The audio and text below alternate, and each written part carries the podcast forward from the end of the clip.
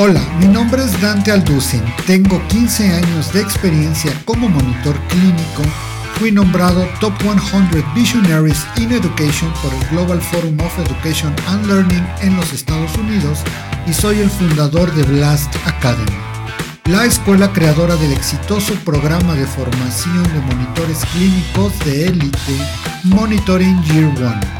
Te invito a que conozcas todos nuestros programas de formación en blastacademy.net y te prepares para un episodio más de Investigación Clínica 101, el único podcast que te enseña consejos cool para nuevos monitores clínicos, assistants y demás fauna nativa.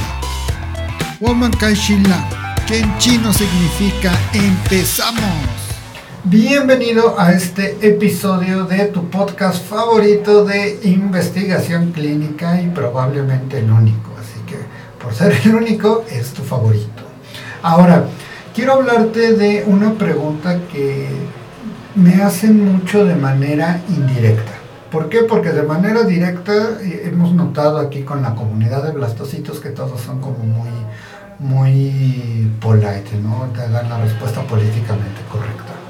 Pero de manera indirecta, mucha gente me pregunta, bueno, ¿cómo hago para que me hagan jefe en investigación clínica?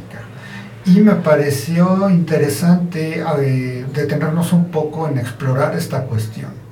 Primero que nada te preguntaría, bueno, ¿para qué quieres ser jefe en investigación clínica? Y creo que vale la pena empezar desde ese punto y conocer cuáles son primero tus motivaciones. Realmente lo que quieres es estar avanzando en tu carrera de manera positiva, o quieres simplemente seguir el camino que consideras que todo mundo tiene que seguir. ¿A qué vamos con esto? Y es una pregunta un poco más compleja de lo que parece. Primero que nada, ser jefe implica, o bueno, en el sentido positivo, en el sentido negativo, bueno, ya sabemos que hay de todo, pero en el sentido positivo implica tener, primero que nada, liderazgo. Y liderazgo no te lo va a dar la posición en sí. Yo conozco muchas personas que están en posición de jefes y todo el mundo o les pasa encima o son jefes tiranos que hacen micromanagement y tienen un equipo horrible y nadie quiere estar con ellos. Tener liderazgo significa que tú realmente tengas un porqué de estar en ese puesto y puedes inspirar a la gente para que se cuadren y te sigan. ¿Y a qué me refiero con esto de que te sigan? Que tú confíes en tu equipo, que tú puedas, primero que nada, servir a tu equipo, que es una cosa que muy poco se habla de ser jefe. No estás tú para dar órdenes, que es lo que mucha gente piensa que es muy fácil, que dan órdenes. Ser jefe es una posición de servicio. Tienes que ver, por ejemplo, en el caso de los managers, con tus monitores, que tengan herramientas adecuadas, que si están yendo a sitio, poder allanarles el camino, poder estar al pendiente de cómo pueden ellos desempeñar mejor su trabajo. Eso, por ejemplo, es actitud de servicio. Tienes que preocuparte porque tu gente esté contenta, porque la puedas desarrollar y no nada más porque tener el título bla bla bla manager senior 8. Eso no te sirve de nada ni te va a hacer feliz.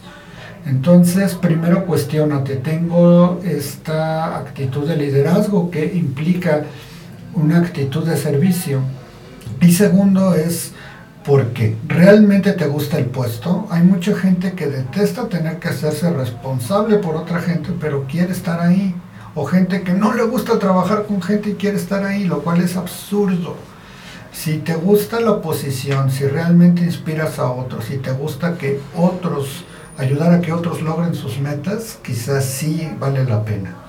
Y aquí tienes que tener en cuenta una cosa, desarrollarse, tener un desarrollo de carrera adecuado no necesariamente te va a llevar a ser jefe, si eso no es tu vocación. Existen otras opciones. ¿Qué otras opciones? Puedes tener crecimiento lateral también, explorar otras áreas o especializarte en cierto tipo de puestos que te pueden llevar a tener un desarrollo de carrera y no necesariamente tienes que lidiar con todo lo que implica ser jefe en investigación clínica. Yo te pongo un ejemplo. A mí me encantaba ser monitor, pero no me veía ni tantito en una posición de project manager. Yo no me veía llevando un estudio y hasta la fecha no me veo. Yo decidí que mi carrera evolucionara de otra manera. No había una posición que me encantara en investigación clínica, entonces inventé mi propio trabajo. No significa que tienes que hacerlo tú también, pero sí que tienes que darte el tiempo para evaluar qué opciones tienes y seguir la mejor opción. Ahora, ok, ya decidiste que tienes liderazgo, que lo tuyo es ser jefe. ¿Cómo ser jefe? Bueno, primero que nada tienes ya que estar haciendo el management. Mucha gente cree que el management solo se hace cuando estás arriba y hacerlo hacia abajo, hacia tus subordinados. Y eso es totalmente falso. Hacer management lo puedes hacer con tus compañeros, lo puedes hacer hacia abajo, quizá con los asistentes, y también hacia arriba con tus propios jefes. ¿Qué significa esto? Que tú estás ejerciendo poder informal. ¿Cómo haces cómo te das cuenta si estás haciendo management adecuado hacia los lados, hacia abajo o hacia arriba? Con tus compañeros, cuando los ayudas, cuando ellos llegan a hacerte preguntas, cuando te buscan, cuando ellos necesitan algo, igual hacia abajo. ¿Cómo sabes si haces management hacia arriba? Cuándo puedes negociar con las personas a las que les reportas, ya sea en tu estudio, ya sea tu line manager, y realmente puedes llegar a acuerdos, ganar y ganar, ¿no? Ahí te das cuenta que estás haciendo un management integral y sobre todo tienes también que hacer que la empresa gane con esa promoción que te van a dar. Todo el mundo dice, ya quiero ser jefe, y nadie se pone a ver cómo, si están ellos en ese puesto que quieren, va a ganar la empresa. La empresa no es una entidad caritativa, su misión no es subirte de puesto, su misión es hacer dinero. Y si tú los ayudas a lograr objetivos que los van a hacer ganar dinero estando en ese puesto, entonces es muy probable que te pongan ahí, pero tienes que saber cómo, y poniéndote ahí va a beneficiarse la empresa. ¿Y cómo se van a beneficiar también? Tu equipo alrededor, también la persona que te va a promover, tus compañeros. Si tú logras encajar estas piezas y demostrarlo adecuadamente a la empresa, es muy probable que te den el puesto.